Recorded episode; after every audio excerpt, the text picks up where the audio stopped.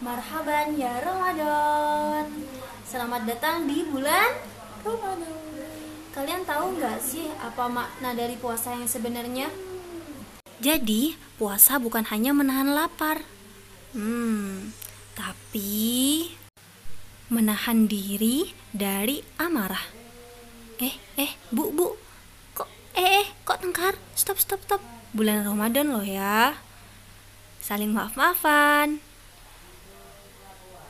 Masya Allah, sarang yo. Walaupun sibuk, mbak mbak mbak, ingat bulan Ramadan.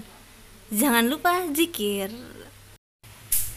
Eh, ibu, ibu, ibu mau WA-an atau membaca Al-Quran? Bulan Ramadan waktunya untuk memperbanyak diri mengingat Allah melalui Al-Quran. Mantul.